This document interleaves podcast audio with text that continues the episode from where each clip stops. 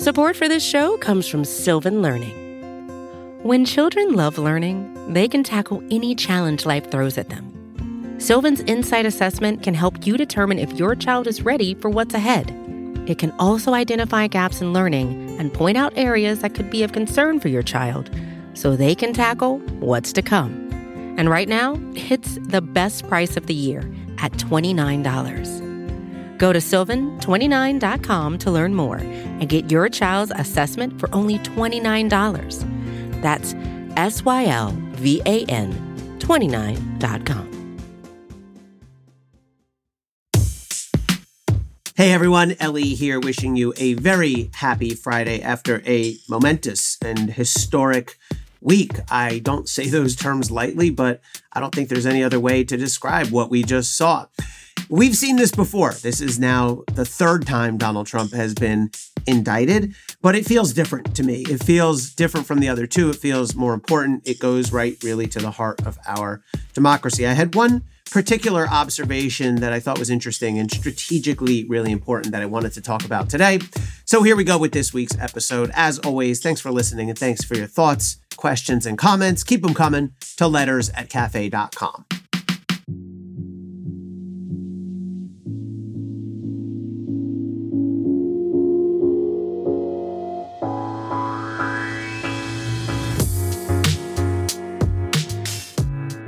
The January 6th indictment, it turns out, is hardly about January 6th at all.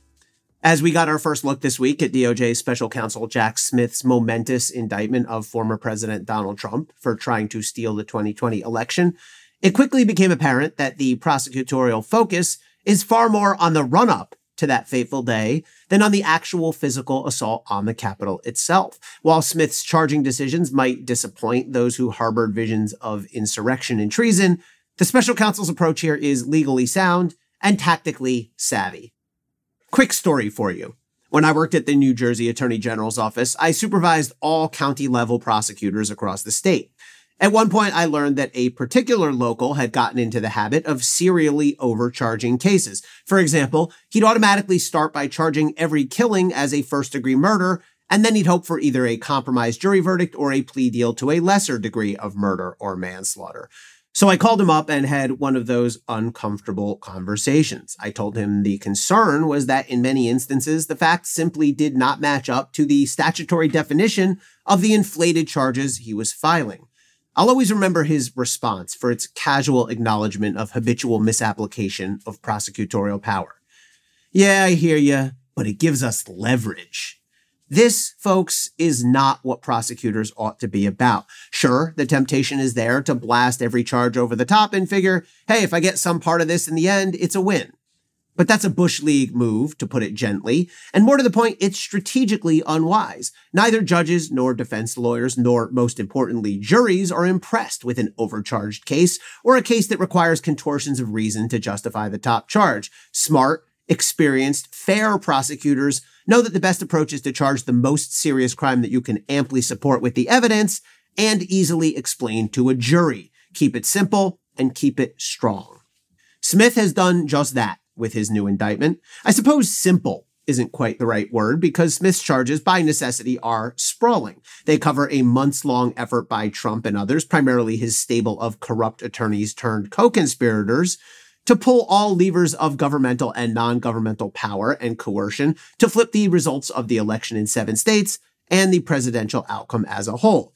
Smith's charges, though unprecedented in that they come against a former president, are ambitious, but also routine. The primary criminal violations at issue here are among the most commonly charged crimes in the book conspiracy, fraud, obstruction. There is also a more unusual charge of violating the rights of the American people to vote and have our votes counted, which relies on the same core of conduct as the other charges. Think of it this way. A conspiracy is simply an agreement between two or more people to commit a crime. A fraud is using lies to steal something, often money, but in this case, an election. And obstruction is an effort to mess with any constitutional process, here, the counting of the electoral votes. The facts laid out in Smith's indictment are astonishing and will someday be recounted in the history books. The actual charges are humdrum. I'm not saying it will be a cakewalk to prove the case here. Smith will have to establish Trump's criminal knowledge and intent beyond a reasonable doubt, within the mishmash of frequently confusing and often contradictory statements by the former commander in chief. And Trump will raise defenses based on the First Amendment and claims that his attorneys blessed his conduct. Carry no illusions, this won't be easy for Smith. But there's a difference between easy and simple. Easy is nice if you've got it, but when you don't, simple becomes all the more important. So, how about those glitzier charges that were left out of the indictment?